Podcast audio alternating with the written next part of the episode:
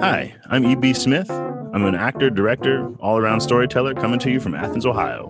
And I'm Addae Moon. I'm a dramaturg, playwright, director, and cultural worker coming from Atlanta, GA.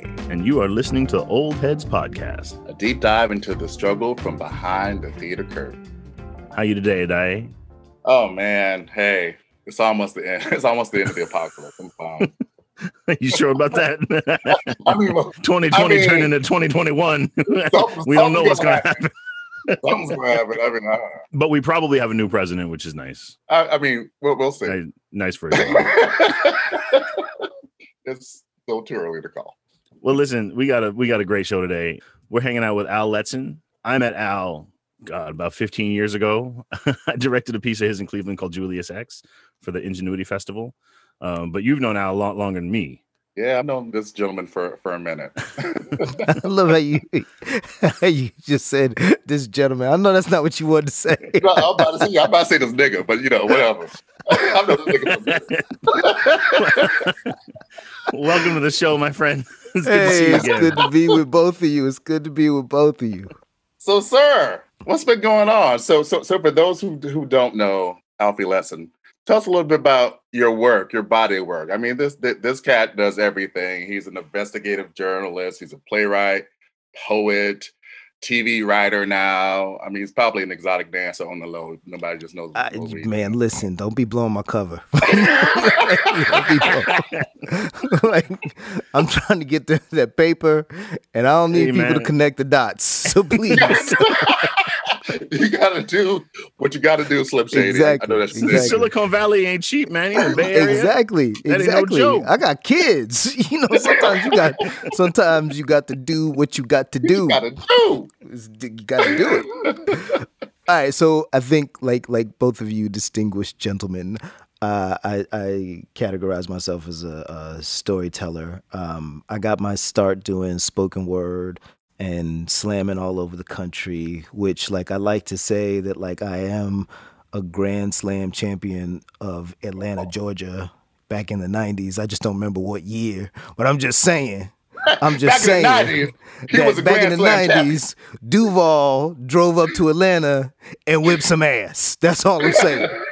But, uh, so I did that for a while. Then I got into doing solo shows, which led to me doing bigger ensemble pieces, uh, which is probably around the time when EB and I first hooked up because I was do- I had a piece called Julius X that was that was doing for a bit. I, I never went to college because I am dyslexic, and I always loved writing. I mean, I remember writing my first play when I was probably in like fourth or fifth grade, um, but I never um, at that age.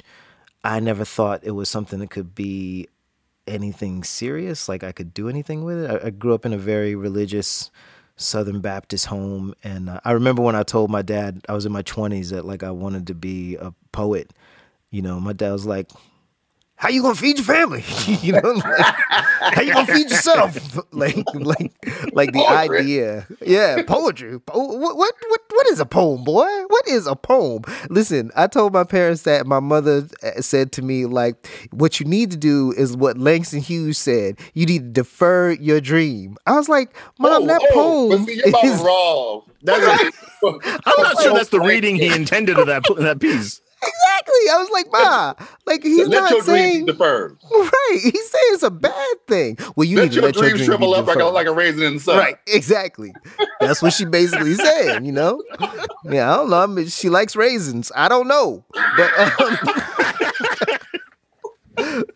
but that was the thing, you know. And so, you know, I I just kept doing my thing, and one thing led to another. I I totally, you know, what I've always believed is that I am an artist, I'm a writer, but my career is like like jazz in the sense of, you know, like I know what the chorus is. I'm always gonna come back to it, but like, you know, if the saxophone wants to go in that way, let's let's ride. If if if the drummer wants some, get a drummer some love. So uh, that's how I kept moving from like doing spoken word into you know doing theater, and then randomly it kind of ended up me going into journalism, which was like the most random thing. I won a contest. Uh, they were looking for new hosts, new shows. I had spent so much time, you know, on the ground, like crashing on poets' couches, and uh, and I was also a flight attendant. Like, you know, I would do my artistic stuff, and I felt like that was my career. But I also had to like do stuff to pay the bills, right? So I was a flight attendant mm-hmm. for a good bit, and those two things kind of combined. And I fell in love with the entry drug into public radio, which was This American Life. You know, it just kind of fit with all my storytelling stuff. And I just thought, you know, if there would ever be a time when anyone would ever let me do you know this American Life type stuff, like I would want to do a show about like the America that I see that like is from the ground up. And so when I saw this contest, I pitched that idea. I won the contest, and then I did my show for a couple years. It was called State of the Reunion. Uh, it was successful. We won like a bunch of big awards. We were a really small team, and like we were punching way above our weight. But I just got tired of constantly being in fundraising mode. And so I stopped doing that and came on to Reveal. And that was about seven years ago. When Reveal hired me, you know, I was really honest with them. I was like, yo, like, you know, this is investigative journalism. I've never done that before. And if you guys are looking for a Tom Brokaw, like, I'm not that. and they said, like, actually, we're looking for the opposite, you know? Uh, we're looking for somebody that can, like, tell these really complex stories and deep investigations and, and make it connect with a listener. Um, and so that's how I got the gig. And uh, and then through the time that I've been there, you know, I've, I feel like State of the Reunion was my introduction to audio storytelling, and Reveal like really taught me how to be a journalist and how to be an investigative journalist. And um, and I, I work with amazing people like what you hear in the podcast like i do my thing but definitely it's because i have a really amazing squad behind me um, that mm-hmm. that like makes it makes it sing. And i still do my theater stuff. I'm you know working on solo shows. And in the last couple years i've gotten into tv writing. Um, i've been uh, i'm in my second writer's room right now, and I have a development deal with a network uh, on one of my properties, one of my IPs, as they say, um, that we've been developing. Uh, and we'll see what happens with it. You know, TV is a. Um, I've had a a great experience in TV, but also it is like one of those things where, you know, you build something with a development team for a while and then you just got to wait for somebody who has not been a part of the development at all to then take your product and make a decision. So it, that's been interesting.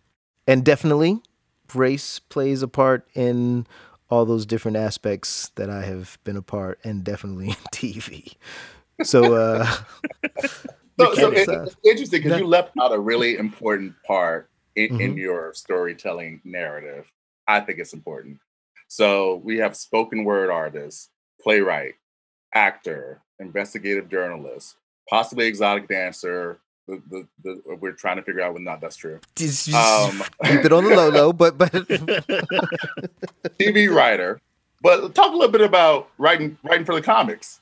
Oh yeah, yeah, yeah. So comic books are uh are my first love. So I said I, I, I'm I'm dyslexic, and the way I learned how to read was through comic books. Like I see, y'all are old enough. See, like I could be myself on this podcast because it's the old heads podcast. We Take your shoes off, boy. exactly. I'm gonna, I'm gonna kick my shoes off and tell y'all a little something because y'all know what I'm talking about. Now, back yonder when I was a little man, my aunt oh, was a teacher. E- EB, I apologize. The Duval has come out. I'm, I am so sorry, sir. so ain't, ain't making any fun of me none, man. Let's do this. yes. So back when I was uh, back when I was a little man back in the day, um, yeah, like I, I had a hard time reading. I couldn't keep up with it with, with, with, the rest of the class. And my aunt was a school teacher. And so every Saturday, I mean, I was a little kid and I still can feel that. Ah, every Saturday, I would have to go to her house and we would do reading lessons. And they were these Dick and Jane books. Y'all remember the Dick and Jane oh, books? God, mm-hmm. God, I hated them Spot. Dick and like Jane. Dick, Jane, and Spot didn't have a dog named yes, Spot. Yes, yes, yes. Mm-hmm. I couldn't stand Dick. I couldn't stand Jane, and I hated that damn dog. I hated all of them. I just hated them. And she would make me read these boring ass Norman Rockwell looking. Th- I hated it. I hated it. And, and and I love my aunt. Uh, my my aunt is my girl. Like I love her to death, but I would hate that.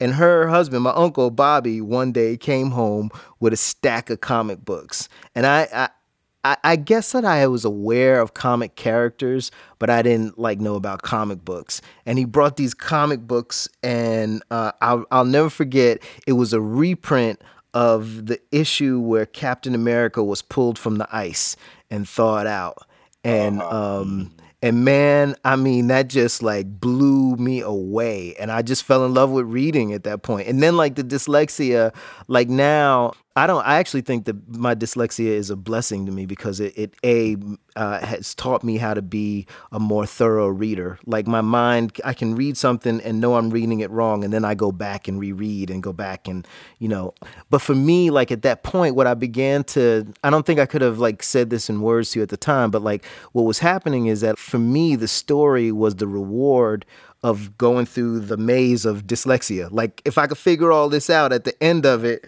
like Jean Grey is alive? What? You know what, I'm saying? Like, like, yes, that was like that was a win. So like I just fell in love with reading, you know? I, I would say like a couple years ago, not a couple years ago, like it's long it's like probably a decade ago now. I knew I wanted to write comics and so I started like hiring artists and started writing my own stuff. And then that led me into getting into a DC Comics workshop. I got to write a little story about Nightwing. And then you know, a lot of different. I, I just got so busy with other stuff. So right now, like I'm actually getting back into like doing some comic stuff. I got some ideas that me and uh, this artist that I love have been playing around, and I got ideas for like. I mean, the problem with like like comic books now, from my vantage point, and I think that every professional will have a different place of it. But like from my vantage point, the stories that I want to tell probably will not fit with the corporate direction of certain characters. Certain established characters, you mean? Yeah, exactly, exactly. Like I mean, like for example, I'm gonna say this on this podcast, so if someone steals it, I could come back and say like, I said this. This is where they got this, right? copywritten audio copyright. exactly. Let's copyright this shit right now. So for me, I think that like I love the Green Lantern. The Green Lantern is is my dude. I I, I love Hal Jordan. I love uh, John Stewart. Guy Gardner can kick rocks, but everybody else like I love the Green Lantern Corps. And Green Lantern Corps is basically like they're space cops, right? Like these little blue dudes gave them rings to go out and police the universe. And my thing is, I want to do a story about a galaxy that's like, who elected you to come in here and regulate us? Hell no. and so it's this whole story about like who says that these military police or these police officers can come in and judge a whole galaxy. And so my idea is to like really flip it. And and so like that this one galaxy is like no, we're sovereign and we're going to put you on trial because we never gave you this this who who says that these little blue guys know everything that there is to know. And my my long-term goal for that story would be that like now the Green Lanterns have to be accountable to the people that they police. Mhm. Oh wow! So that's like the long Defund the Green Lantern. Exactly. Take the emerald from them. They don't deserve it. Take the emerald from them. They don't deserve it. Take all the rings. Take all the rings. Now, so I know people are listening, thinking, "Wait, this is a theater podcast. Why are they talking about comic books?" But I'm going to use your segue with Green Lantern to, segue into this because I am a firm believer, being a comic book nerd for most of my life, and also knowing how, in so many ways, thinking about your your Green Lantern idea, how the Black imagination is always being policed. hmm I would love for you to talk about how you experienced that policing of Black imagination, both as a playwright and now as a TV writer. Yeah, I mean, two twofolds. One is that I think that like one of the the scary things that can happen to any black creative is that you begin policing yourself over what you think is going to be acceptable by an audience, by this, you know, this or, or that. I think that one of the things that I have constantly come up in my life uh, as as an artist, whether it's in theater, now in TV, uh, comic books, pretty much every place that I've done creative work is the idea that like I'm creating these worlds that are for lack of of having a nice way to say it, I'm creating these worlds that are black as fuck because that's the engine that that runs in me. And then nine times out of ten, it's a white gatekeeper that I have to take this to and ask this white person for them to believe in it and and mm-hmm. and so I think what can happen is if if you if you know that that's what's going to ultimately happen is that it's ultimately going to have to go to a white gatekeeper. I think it's really easy for you to begin to like policing your own black creativity and your own ideas. What I try to do is when I hear that in myself, the first thing I do is I think of doubling down and like, okay, like for example, I won't go into specifics about this because I'm working on this new pitch, a TV pitch for a miniseries, and it is a historical drama that is a true story that takes place. And as I was researching this specific story, I found out that like there actually was a really amazing white man that helped this group of black people out. Like he was amazing. Um, and w- I thought like, oh man, I could tell these stories about like what he, cause he actually did some amazing stuff. But then I realized like, that's the problem with storytelling and blackness in America is that like we give white characters or white people props for just doing what they should have done in the first damn place.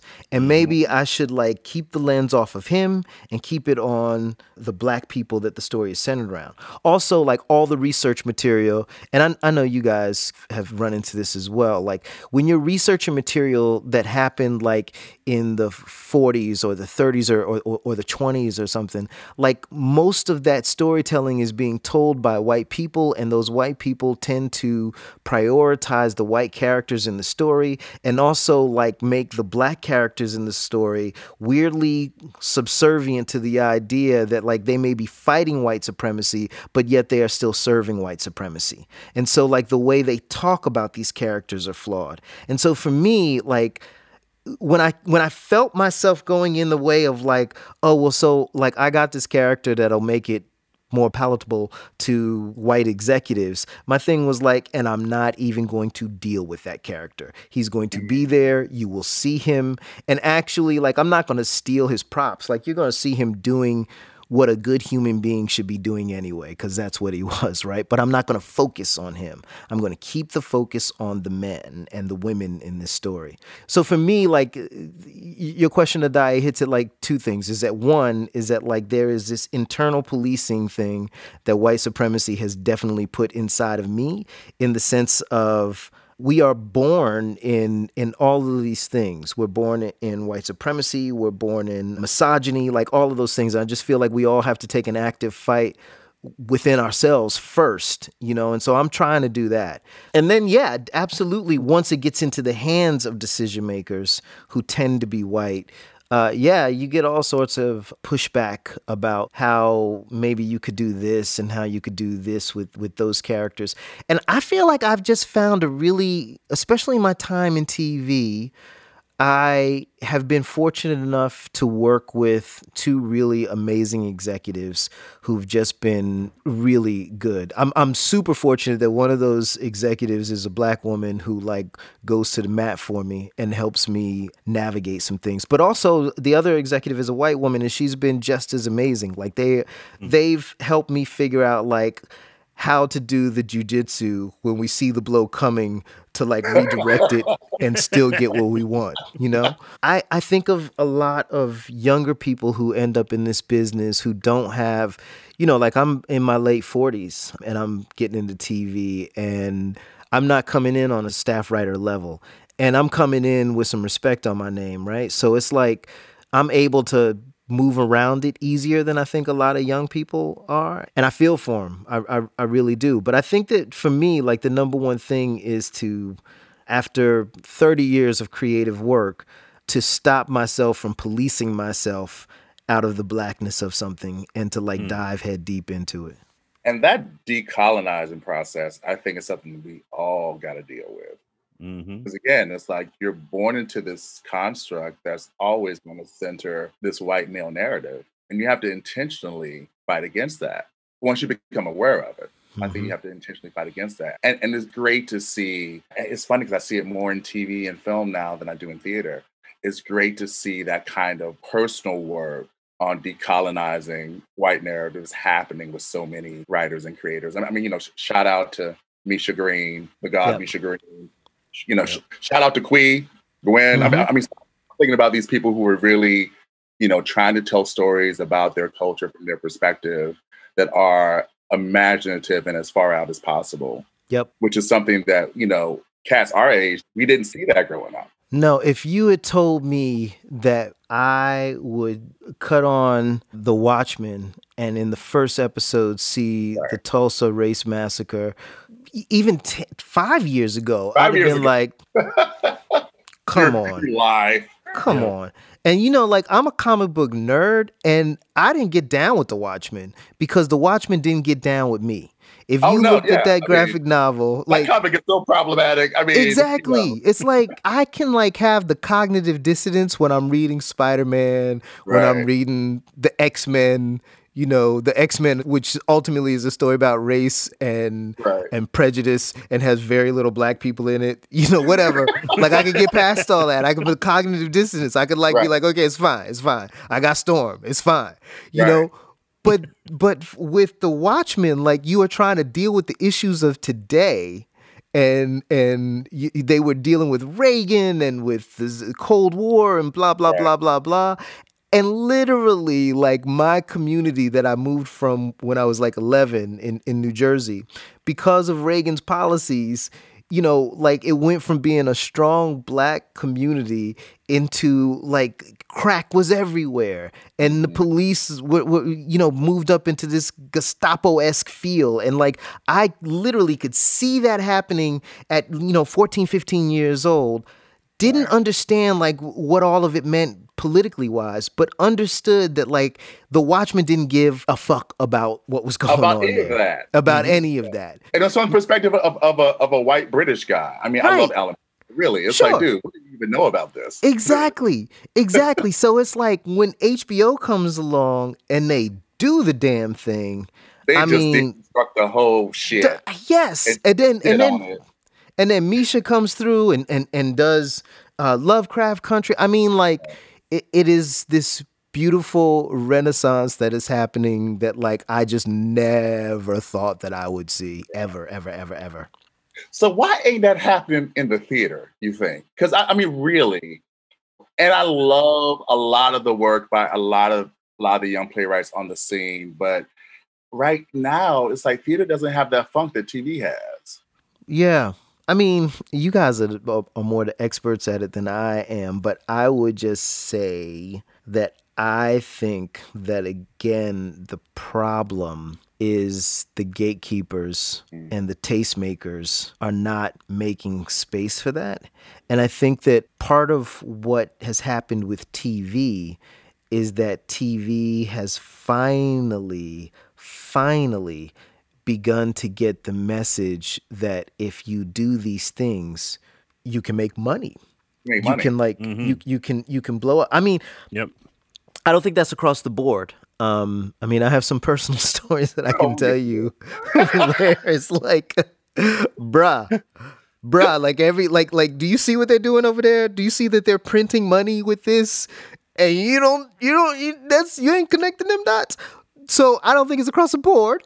But I would say that I think that like HBO is not perfect at, at all. But I think that they see what Issa's doing a- and that's making money and that's doing well and they can give these other things a try. Also, I think that long way to answer this story in my industry in the podcasting and news blah blah blah. When I started my first show State of the Reunion, someone said to me, "You should do a podcast of it." And I was like, "What's a podcast?" Like uh, we were just doing radio. I didn't even know, right?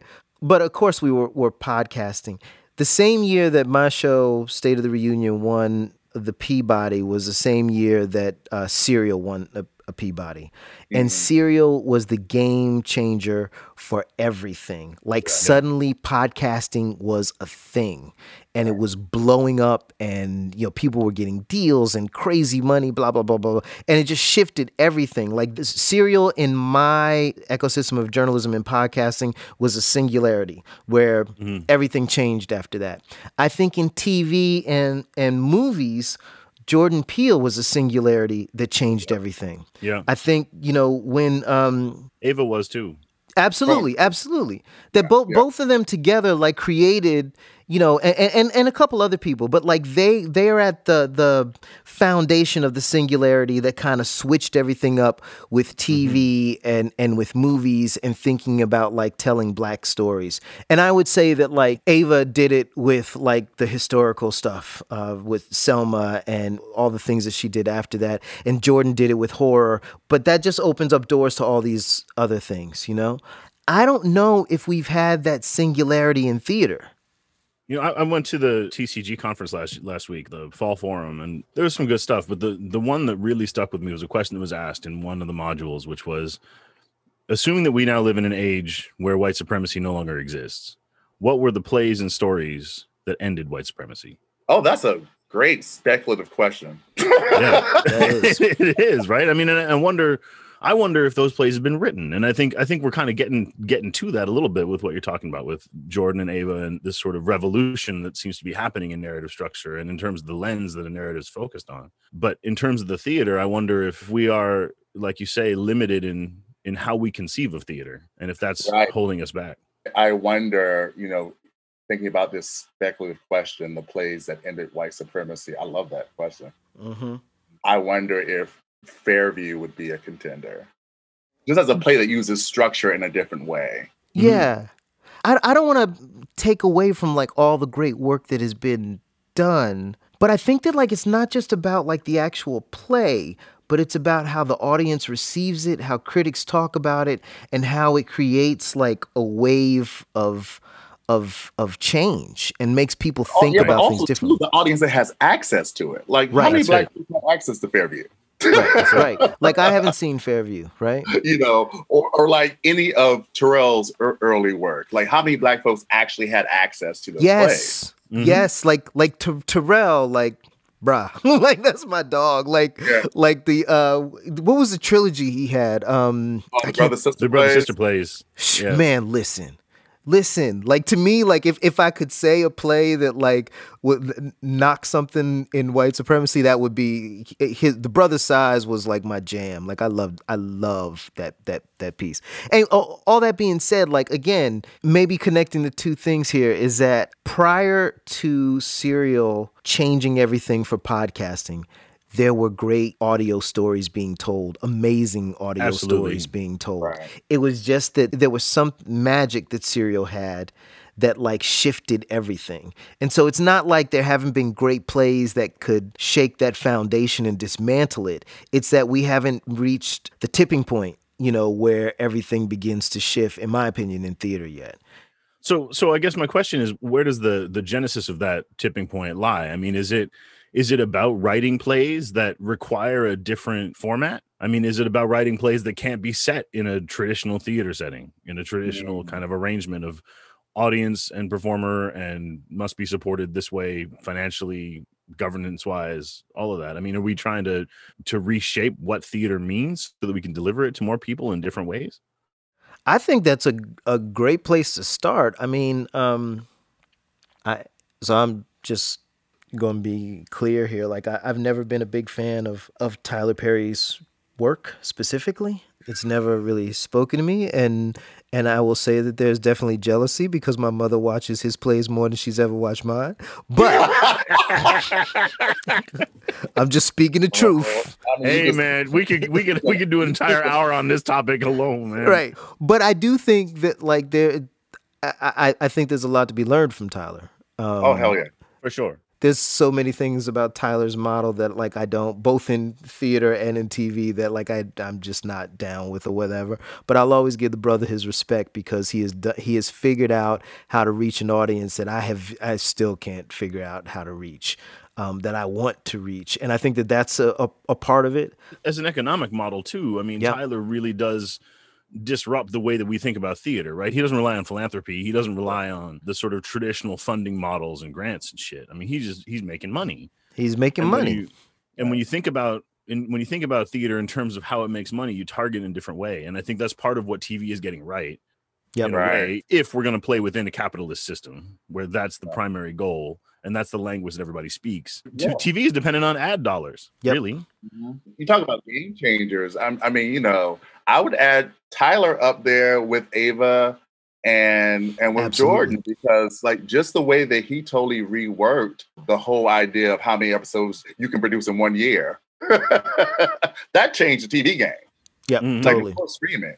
So it's Totally. like you know, and, and his you know his kind of old school chillin' circuit theatrical model, where all of his work was self-produced. I think when you really start thinking about what are ways that we can change that dynamic in theater, I mean, I, I I think it's about having more black producers. It it Mhm. is. It so when I was heavy, heavy, heavy into theater, which like you know was years ago, really. Like I'm still writing. Obviously, when theater gets going back again, I, I want to be back in the thick of it. But I think that for me, like because I didn't have, uh, I didn't go to grad school. I, I hell, I didn't go to undergrad. Being a black playwright that was out doing work, um, all the gigs that I got, I had to hustle and and Yep. send out scripts and knock on doors and harass people and blah blah blah blah blah. And people who have degrees have to do that as well. But I just think that like there is this door of snobbery that theater has that will not Oh, let yeah. you through the When door unless black storytelling, so so, Right. so it's like even if you have a degree, you know, Right. if, you know, did you go to Yale? Did you go to Carnegie? Yep. So it's not just having the degree, but it's you know the department The the, university. the the the pedigree who of the degree. Who who in the academy approved your ass? Exactly. Exactly. Listen, I'm just going to say this, but a lot of the people who get approved by the academy, like you just like, come on, man, they're not even good. They just doing shit that make white people happy and comfortable with with whatever it is that they're happy and comfortable I with. mean, and that's know, what they that's what they've been trained to do. That's what the academy trains them to do, right? Because if you're going to get that paper, you need to make sure that whoever is approving that paper to be written with your name on it is happy with your work. Exactly. if you're going to get that paper, if you're going to get that Tony nomination, no shade. Um, you know, A little little shade. What kind bit. of narrative are you pushing to these predominantly white audiences? Exactly, Mhm. exactly. I try to look at black artists who are trying to figure it out, definitely with the benefit of the doubt and understanding, like, you know, what they've had to do to get to the places that they're in. So I, I get some of it, but, you know, the issue isn't about whether or not they should have an opportunity. Really, the issue is about that more people should have an opportunity. You know, that Mhm. like it shouldn't just be one voice that defines what's blackness or one voice that defines edgy. And when it comes to black people in almost every artistic field, like usually they pick out one and they let that one in to do it and the rest of us just have to figure out how to get around which also creates this feeling within the black creatives who are not that one of a feeling of lack like uh we can't get in we can't get that and and then it just creates like this thing where we're all arguing and fighting with each other you know i got Right. plenty of critiques about uh, Tyler Perry's business model and his storytelling and all of that. But ultimately, and I'm more than happy to have that conversation. But ultimately, like I respect a brother. You know, I I, I respect his hustle. I give him nothing but props. Uh, if I ever met him, I, w- I would treat him with with maximum respect. Doesn't mean I sign on to everything that he does. Doesn't mean I agree with with his storytelling choices, or the fact that he doesn't have a writer's room and he writes a lot. But I respect him. Way too much. But but but but also too, it's it's like, you know, I mean, he's found his audience. Like, Totally. I mean, I'm not Tyler Perry's audience. And I think the other thing that we have to deal with is the fact that, I mean, what's exciting now is that I think we've just scratched the surface on the complexities and richness of black narratives. I think we've just simply scratched the surface. Mm-hmm. And so mm-hmm. that's exciting. So I, I think there are more stories to be told. But also we really have to kind of reframe how we think about black audiences. Mm-hmm. Black audiences are not a monolith. Nope. You know, and I feel, you know, Tyler's found his. And I just feel like there are other black audiences out there looking for other black narratives and they haven't even been approached yet. Yep and and we have to get we have to get rid of this idea that, that it's that it's this war between Tyler and Spike. I mean, it's it's so much more complex than that. But right yeah. now, those are the sort of mainstream avenues that you can go down. I'm I'm I'm not gonna speak on Spike right now because like I just, that could be some no. We don't need that shadiness. I think I think of a movie like uh like this one that's on on Netflix right now, um, The Old Guard. Mm, mm-hmm by Gina Prince-Bythewood, and and that oh yeah, that's a fantastic reimagining of the action movie. Centers a strong black female, and the way that storytelling kind of transcends sociopolitics throughout time is mm-hmm. fascinating. Yeah, right? no, I love I, lo- I love that. I loved it. Is that based on the comic? Yeah, that was based on uh, mm-hmm. Greg Rucka.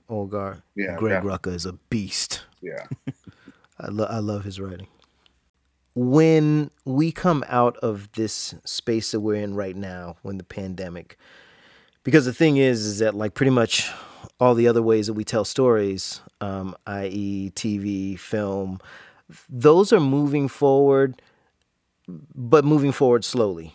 Um, whereas it feels like theater is moving forward at the pace of a glacier pre global warming. So um, I think that once we get to a point where theater is able to engage, I am hoping that all the conversations that are happening all over the country begin to take seed and actually bear fruit. Don't know if that's going to happen because white supremacy is strong and patient and alive and well. And she's stronger than ever. Mm-hmm. Exactly, stronger than ever. Stronger than ever in the sense that like it's actually comfortable with saying what it is out loud and then being able to enact that agenda with fearlessness and nothing, right. you know. No coding, no no, no no masking. I wonder though if that's if that's actually a good thing because because it in a way it gives us a target we can hit. Right? Yeah, I don't disagree. I don't disagree. I mean like, you know, Addae like I I, I don't know how you feel but like growing up in Jacksonville, I was appreciative of the Confederate flag because it let me know to stay away from you. Exactly. That like I know that we not gonna get down, so I'm just gonna go over here. I'm going over here. You know, I'm gonna let right. you do you, and I'm gonna yep. do me. Right. And I mean, you know, that that that's the benefit of, of living in the South, which is why it's interesting too that I think the South is changing so rapidly mm-hmm. because you know the South has never had any delusions about white supremacy. No. no. And I think because of that lack of delusions, uh, the idea of a racial reckoning, you know, for Southerners was like, oh, you mean Tuesday? I mean, right, right, right, right, right, right. Exactly. So, oh, okay, we can deal with this. So right. I think in a lot of ways, you know, uh, the South is probably changing at a faster pace than the rest of the country. You Mississippi know, changed its flag. Yep. Yeah. Yeah. Yep. I mean, folks in other places are still kind of dealing with the fact that, you know, white supremacy actually exists and white privilege actually exists. They're still reckoning with that, which I think is hilarious, but yep. that's just the reality. Out here in the Bay, it, it just kills me how people act like we are so, it's a liberal area and blah, blah, blah, blah, blah. And like, it's just like, come on, man. Like, the homelessness out here is off the chain. And when you right. look at like who the homeless people tend to be, then you understand that race is playing a part majorly here. When you understand like I back in the the 90s or whatever when I was a flight attendant, I would come out here to the bay sometimes like doing shows or whatever, and there was actually like black folks that like lived in San Francisco. You know, it was like actually black communities there are still black people that live in San Francisco, but those communities on a whole have been decimated. And that's about race. You know, it's right. about race and economics and all of that. But we can pretend that it's not that, right? Like out here, we, we can we can mm-hmm. look past it because like, well, we're not like they are in the South. And it's just like, actually, you might be a little worse. You might be a little worse. Because in the yeah. South, we just know. We we we deal with it. So how do we deal with? And I'm thinking now in relation to theater. Earlier in the year or, or during the summer, there was such a, a very vocal attempt at addressing racism and white supremacy. That's kind of quieted down a little bit. Mm-hmm. But it makes me wonder where do we go as we move forward, as we deal with all the realities of trying to create theater in, in the midst of a pandemic with a vaccine, you know, maybe a couple of months off. How do we continue to push for not simply equity and diversity, but also push for you know spaces for Black narratives to have a home. Yeah, I I think that um, I think it comes in a in a bunch of different ways because I don't I don't think that one way is ever going to solve anything, especially not in America, because racism yeah. is like whack a mole. It pops up over here, you think you got it settled here, and then it pops up over there, and then you think it, you know you just keep going. So I think it's like a multi-tiered approach. I think that uh, two things need to happen. One is that people of color and black folks need to be empowered in leadership positions. You know, the interesting thing, I think about this a lot. The interesting thing about the Republican Party is that years ago they decided that they were going to run, that they were going to put candidates up in every possible slot they could. So they thought about like we're going to have Republicans run for school board. We're going to have mm-hmm. Republicans run mm-hmm. for water management. We're going to have blah blah blah.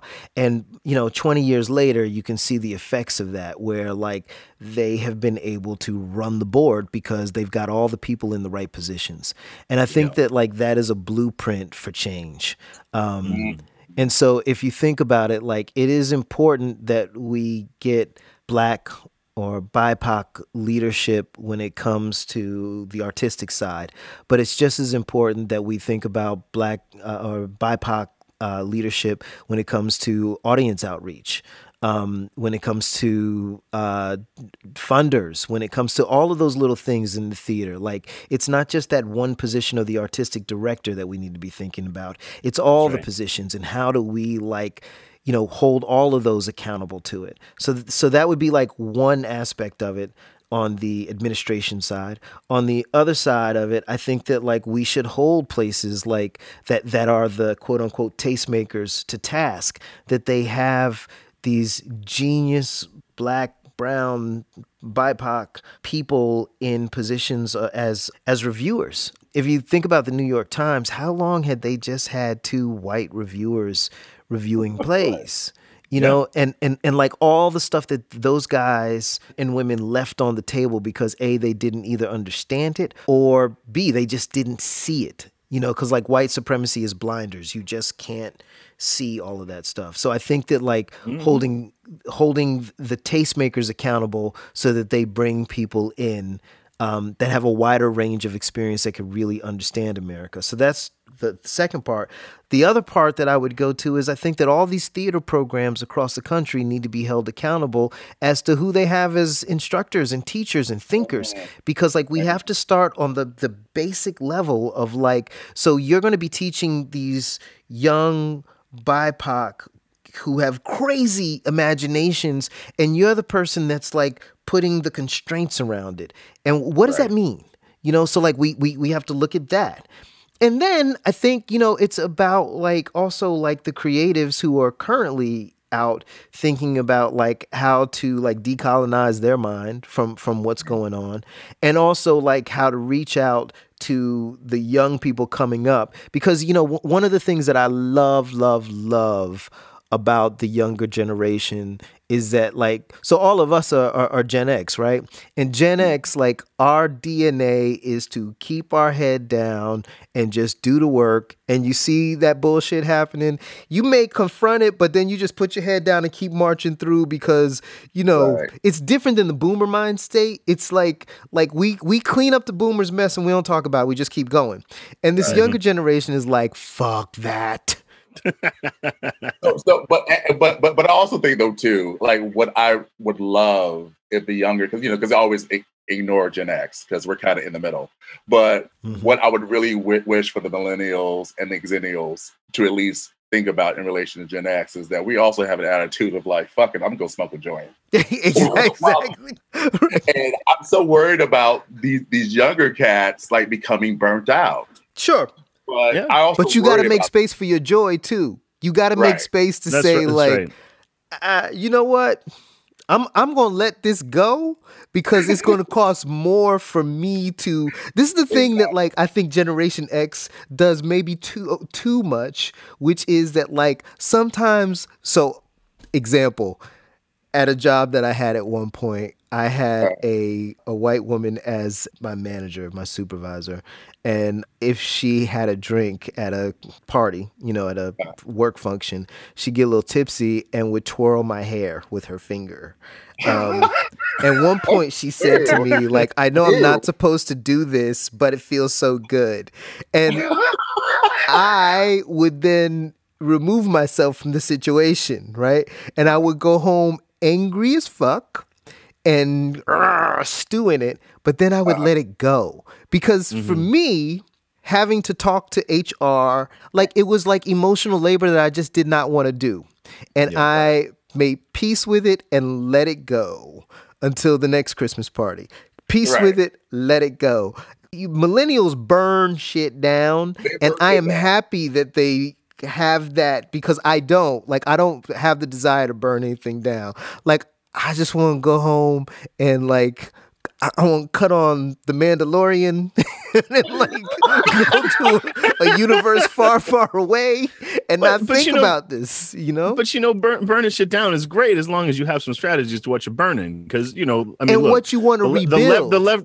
That's right. Right. The left hand of our country is on fire right now, and we see Right. what happens when a fire gets out of control. exactly. Right? It- Exactly. It, takes everything out, and I- and I wonder what part of the sort of where we can find the strategy within the Gen X modus operandi and the and and use that to temper the sort of millennial passion, right? I mean, it it Yeah. seems to me that it, that if we don't wait for our shots, it's going to become the boy who cried wolf, and and eventually they ain't going to listen to any of it, right? It's it's so easy to tune out a lot of these complaints because the complaints come from every microaggression Yeah. every single time. I was having a conversation with a friend of mine who's a white woman who was really she, she's become really fired up by this. I mean, she has really and she's a Gen Xer, she's almost 50 and she just she has become incensed about what's happening. Um and she's talking to a lot of millennials. She teaches university, so you know people she's coming in contact with are between twenty and twenty five, mostly, um, sort of upperclassmen and, and grad students. Um, and she she was apoplectic the other night because she was she just you know what do we do? It's just horrible. Everything's horrible. And I was like, it's not. It really doesn't matter. These people are fine. We're all going to be fine, right? Well, well, it is horrible. And I said, no, it's always been like this, and we've always been fine. Yeah, the difference between black Xers and white Xers is that Mhm. we're like, y'all just figured out the shit is fucked up. It's always been fucked up. right. right, right, Right. always been fucked up. Right. This has been my entire life. Ex- Right. and, and- and you know oh. the interesting thing, like it'll be interesting to see if the white Gen Xers have the same trajectory as black Gen Xers had, because like the anger and rage that they're feeling right now, the white the white Gen Xers, I uh-huh. felt that at 18 and 19 years old. Dude, we had that when like I in the late 80s and Right. 90s. When I was Like, blasting Public Enemy An and entire, Fish exactly, an entire genre of hip hop Yes, was about black hip hop generation Xer rage. Exactly. Right. We went through it. We went through it and, and and and it's not that like like that rage can be set off in me very quickly. Oh, But- real quick. Yeah, it's like it's it's like literally like the fire is still smoking right now and all it needs is a little lighter fluid and it's a rage. But I have figured out how to keep that campfire low Right. and go forward with my day. Like as a nerd, like I, I remember watching uh the Avengers, the first Avengers, uh, Uh-huh. uh, in the movie theater. And there was the scene when like the war is happening, everything is crazy, and uh, and it was time for the Hulk to come out, and uh, and they were like, you know, you know, what are you gonna do? Because they were talking to Bruce Banner. It's like, what are you gonna do? And like, you got to get angry. And he turns and looks at the camera and says, the secret is, I'm always angry. And then suddenly he turns into the Hulk. Listen, I have never been more seen in my life. Uh-huh. That's it. Yes, Only a comic book fucking nerd would make that announcement. They Yes. see me. I am the Hulk. right. I am Wolverine. They see me. I was interviewing Nikole Hannah-Jones, who is my homegirl. Um, uh-huh. N- Nikole is a beast. I, I, I met Nikole probably at this point, like it's been eight years or so at this stuffy ass journalism conference, and she came in like I mean bangles, you know, hair doing it. She was like she she was fully embodied in who she is in a right. way that like most of the black folks in there we were still in our um, code switching mode. Like she does not she's like she is who she is and i love that mm-hmm. about her. But i was talking to her about the work that she does uh, and i said like you know you, I, I'm I'm sure you have to be angry when you she was like oh al i'm always angry. Like i don't ever not be angry. It's just that we figure out how to channel that anger and I think that's what it is because I think keeping that fire going is important. Absolutely. You just have to really know how to modulate it. Right. And not let the fire burn you up. Exactly. Exactly. And that's what I worry is happening with the millennials right. and, and, and younger is that like that fire, if you do not figure out how to channel it and and and make it work. And not that they aren't. I mean, I'm sure a lot of them are. I'm just saying that like I wonder you know. But I also think though a part of our mission is to help them learn how to temper that. Absolutely. Mm-hmm. I, Absolutely. I, got a question for you since, since you brought it up about this idea of code switching. Mm-hmm. So, as an acting teacher, uh, you know, I'm I'm walking into a classroom where they're going to be students of color, and I'm talking to them about craft, mm-hmm. right? And within the craft, there has to be, I think, an element of learning how to code switch within the character, right? Because mm-hmm for example, if you're going to do a historical drama, right, about, oh, I don't know, why don't we just pick a play? Like, uh, we're going to do intimate apparel, mm-hmm. right? Characters in this play live in a very specific place and time. We're trying to encourage people to not code switch because you want to be true to yourself, right? And that should be acceptable to the world. Mm-hmm. But you can't necessarily take that into a play about black folks from a specific time because that life was all about code switching, mm-hmm, mm-hmm. right? And those stories deserve to be told. So, you know, a, a black woman living in Victorian New York would have to behave a certain way in order to be accepted in the world. She she couldn't behave like a, a you know a black millennial from 2020. Otherwise, whatever progress she made socially would never have happened. So how do we approach that from a training perspective to say, look, I'm not trying to to squelch anything. I'm not trying to I'm not trying to hide you. We do need to honor the work that these people did because at, at a certain point, code switching was subversive. I mean, I think that like obviously like when you when when you're training actors, it's all about like you have to put you and your politics aside and be the character and be where mm-hmm. they are. I think as a writer, and I'm thinking about this a lot because of this new project that I'm working on, which is set like 40s or so, is that I am specifically writing scenes that show these characters as they are when they are with white people and then showing how they talk when they're with their people. And right. I think that that is like the important thing to think about. And so like this story that I'm telling, I'm reading like seven different books on this era and this time or whatever. So when I'm researching, I got like three different highlighter colors and the little colored tabs or whatever, and they all equate different things. So I know when I need to like look for something quick, you know. And like I have a tab and highlight just for like language that the black folks used because I want to mm. make sure that they are speaking authentically how they would speak with their people but mm-hmm. I have plenty of representation of understanding how they spoke to white people because I think that like what what, what we've always done is that right how those people spoke to white people. So so I guess one of the things that that may be helpful is is to think more about the intentionality of the code switch as yes. opposed to just assuming that the code switch is what happens, right? It's, it, because the intentionality tells you everything about the character, right? It tells you everything right. about the character and the world. It's specific. If one character does not code switch when he's with his black friends, that tells you everything you need to know about that character, right? Mm-hmm. That means that he's ready to die. What's great about that question, EB, and I think about it a lot as it relates to period pieces and having written a lot of period pieces at this point. And it's interesting too, because only recently, maybe in the past 20 years, have there been scholars and researchers who really focus on the interior lives of Black people yes. in mm. earlier yes. periods of time. We didn't have that scholarship like no. 20 years ago. So you have writers who are writing about the interior lives of these black people and how these folks existed when they weren't in white spaces.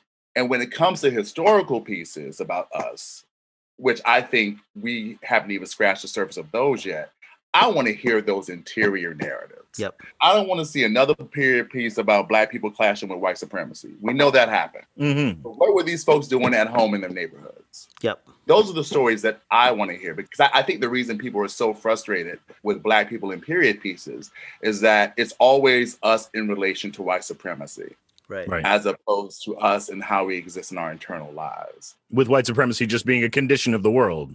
Yeah, just just like you know, it's like breathing oxygen. It's just there. right. Right. but what do we do when we're at home in our own communities?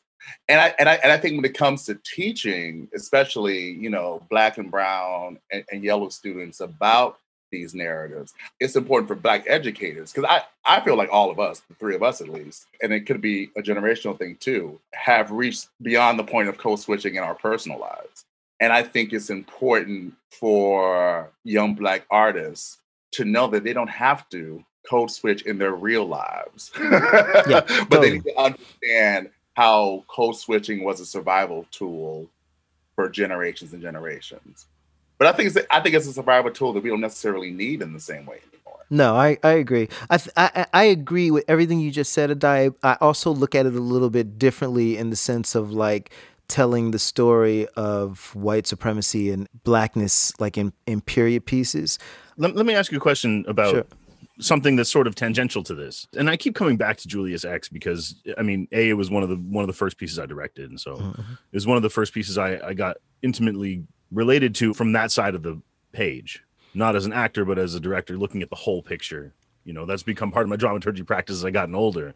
But at the time, it was the first time I, I managed to look at something in a fulsome way. And what's always struck me about it is the way that you adapted Shakespeare in particular Mhm, mhm. to to that world and i'm wondering if you talk a little bit about that because you know a lot of what we're talking about you know in at least here in higher education is this idea of decolonizing the classics Mhm, mhm. I was speaking to Robert Barry Fleming the other day, who was a previous guest on the podcast, a friend of mine, and we were talking about this because he was saying, you know, the source material of Shakespeare is not is, is not necessarily Eurocentric. It's not white supremacist. He took those stories from all over the world, right? Have you read Tempest? Well, of course, of it ain't about white supremacy, I don't know what is. I mean, Tempest is Well, literally about. I'm talking about the source material. I'm not talking about what he Oh, did oh, you mean the source material? Okay, okay, because he took those stories and adapted them to his lens. Right. And what I feel like you've done with Julius X is taken Shakespeare's version and adapted it back to your lens. Yeah. And I'm, I'm wondering where that flexibility lies and how we can explore that a bit more. I just think that like all the things that we look at as classics today and hold in reverence today were literally like when they were created, they were just plays that people came out to see and enjoy. You know, there's so much of Shakespeare's work that I love. Uh, some of it I'm, I'm I'm not crazy about, but so much of it I love. So much of the Greek tragedies I love, or whatever. But this was like common work for common folk. And my thing is like I am uh, I refuse to allow the snobbery and the ownership of this work that was made for common people to lie in the hands of uh, the elite. Uh, and so for me, it was like, you know, I want to tell this story and I don't give a fuck what any of these Shakespeare spe- uh, uh, people have to say about it. The story that I have in my head and the way to bash it up is is part of the fun. And I come, I mean, like we all come from that generation where like hip hop was really about sampling and recreating and rethinking something that was already there and making it better. And so for me, it was like I have reverence for the work because obviously like something in it like struck a chord with me but uh, i don't feel like like i feel like me having reverence to the point where like i forget why it's important is ridiculous you know like so for me it's like the tragedy of julius caesar the writing in it always excited me as a kid. Like having Mark Antony do his speech, I come not to praise Caesar, but to bury him. I remember as a young man going like, good lord, the writing in that it is money. hmm And the thing is, is that nobody was going to cast me as Mark Antony. So for me, it was like, you're not going to cast me? I will I will cast myself. Thank you very much. Remix it. Exactly. Remix. I will remix it and I will I will turn it into my own thing. So so that's kind of where I've always been with all the classics is that like, you know, it would 200 years from now 200 years from now nobody's going to know who I was and that's totally fine. But 200 years from now if someone stumbles across one of my plays and they're like no, we're gonna do it this way. we're gonna like make it with with digital memes. I, I mean, I'm gonna be in my grave going like, thank No. you. Like, Yeah. so I don't get into that. You know, I, I wanted to go back though to what Addae had brought up about historical and, and and white supremacy, and and say like I agree with that idea of like seeing the inner lives of black people regardless of what white supremacy was doing. But I also think that like there's a story to be told now. I don't think I can talk about the room that I'm in right now, but I will say I'm in a, a room for a show that I think is going to be huge on. Uh, I can say it's on, it's going to be on Hulu with an amazing writing group. I mean, the the writers' room is just bananas how good these people are. And this story takes place in like the 20s, and there is a part of the story that is about like black resistance. Uh, it's not the whole engine of the show at all, but definitely, you know. And as we are working on it, the more we work on it, the more I think about how important this story is to tell in the sense that, like, black folks have always resisted this, Always. always resisted this stuff. And I think that, like, what I want everybody, not just young black people, but I think like there's this whole movement, or at least there was for a time where you were seeing people saying like, "I'm not my ancestors, don't pull up." You know what I'm saying? And it's like Uh huh. My ancestors were I don't know what your ancestors did. I don't know what you were doing. My ancestors, right? but my ancestors was fighting every way they possibly could to tell this story and like to do some research and then find that like there was this church where like they were uh trying to play um my country tis of thee or something like that and and the whole black congregation was like nope and they sat there with their arms folded. Like we have been doing we have protested our condition from the start. We have always like uh, like my girl Nikole Hannah-Jones has said like we are the perfecters of democracy. We believed in this raggedy ass country when this raggedy ass country didn't even believe in the things that it had written down. And so f- the the things that it says it's about. And so for me like i agree that we need more stories about what we were doing within us but I mm-hmm. also think we we have yet to see enough stories that center us and show In the us in the resistance. i- i- in, right center us and show us that we are in resistance to this white supremacy.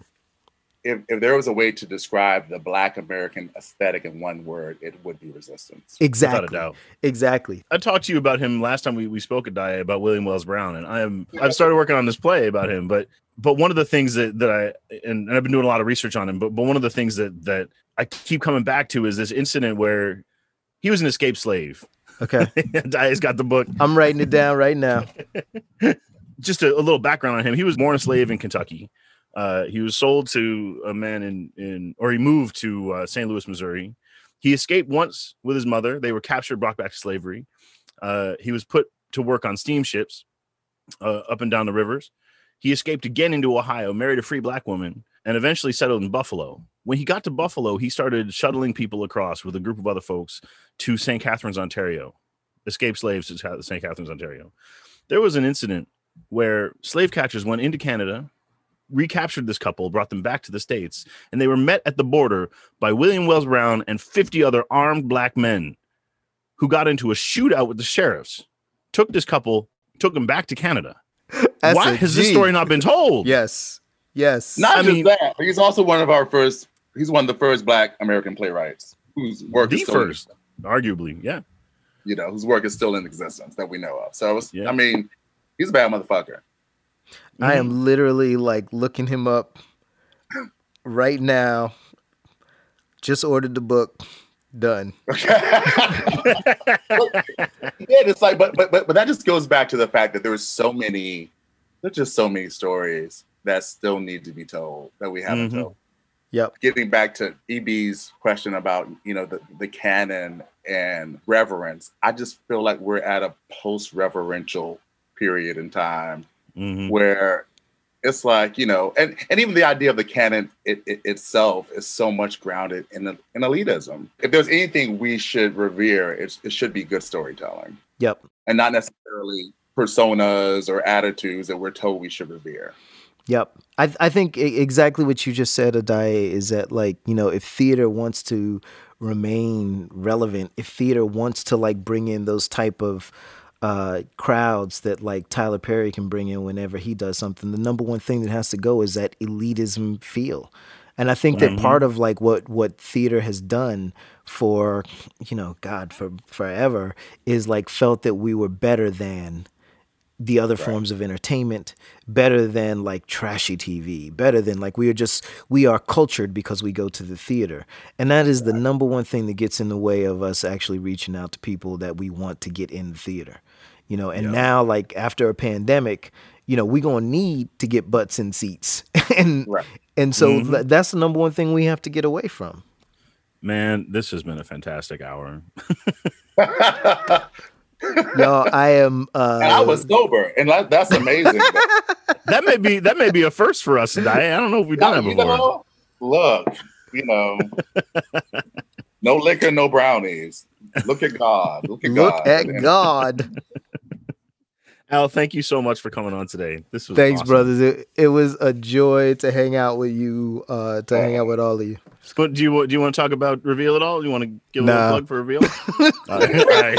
Plug the. Oh, let's reveal. It's on Reveal- NPR. Reveal is a, a, an investigative podcast where I am the host, and um, and we try to do good work every week. And uh, yeah, we got a, a serial coming out uh, in 2021 that uh, yeah is a beast. Um, it's killing me, but it, um, but hopefully it'll it'll it'll spark some conversations. Can't wait, man. It's a fantastic show. Thank you guys. All right, man. Well, we almost to the end of the season. We got one more episode left. Uh, Oh, and then wow. we'll- And then we'll sit down and, and figure out what we're going to do for 2021 when the world is completely different. White supremacy will be gone. Oh, it'll be gone. It'll be over. It'll, it'll We'll be over. Dipping through the woods, holding hands. Yeah, it'll be fantastic. We'll see you next episode and we'll figure out where we're going to go in 2021. But uh, it's good to see you, my brother. Thank you so much.